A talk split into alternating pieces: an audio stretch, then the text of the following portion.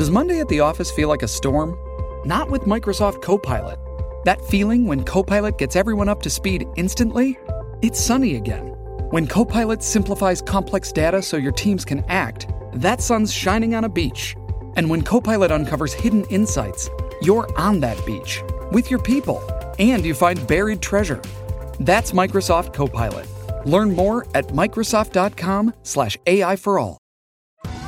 Survivor 46 is here, and so is On Fire, the only official Survivor podcast. And we have a twist this season. The winner of Survivor 45, Dee Valladares, will be joining us every week. We're going behind the scenes of the biggest moments, the how and the why things happen, and the strategy and analysis you can only get from someone like me, a Survivor winner. Listen to On Fire, the official Survivor podcast, wherever you get your podcast.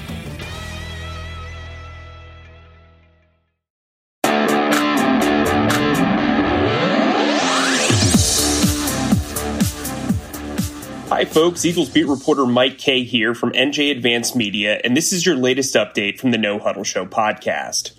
The Eagles have extended tenders to their exclusive rights free agents. As NJ Advance Media reported Monday, the Eagles gave offers to running back Boston Scott, linebacker Alex Singleton, and wide receiver Greg Ward last week.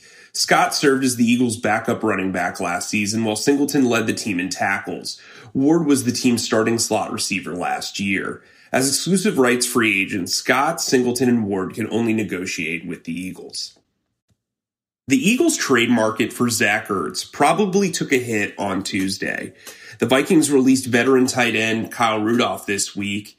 Ertz and Rudolph are coming off similar 2020 campaigns, but with Rudolph now a free agent, teams won't need to trade away assets to acquire him. Rudolph will also presumably be cheaper than Ertz, who is set to make $8 million next season. Unlike last offseason, the NFL will allow free agents to take visits and physicals at team facilities this month. Free agents will need to pass rapid coronavirus tests in order to travel for visits. This change will be particularly helpful to players coming off notable injuries. The Eagles will be allowed to have their doctors check out potential free agents instead of waiting to sign deals pending physicals.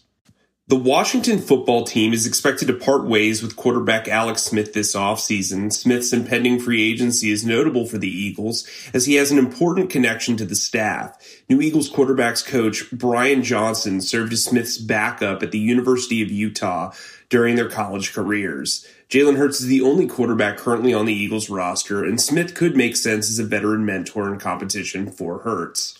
For all the latest Eagles news, turn to the sports section of NJ.com and download the No Huddle Show podcast wherever podcasts are available.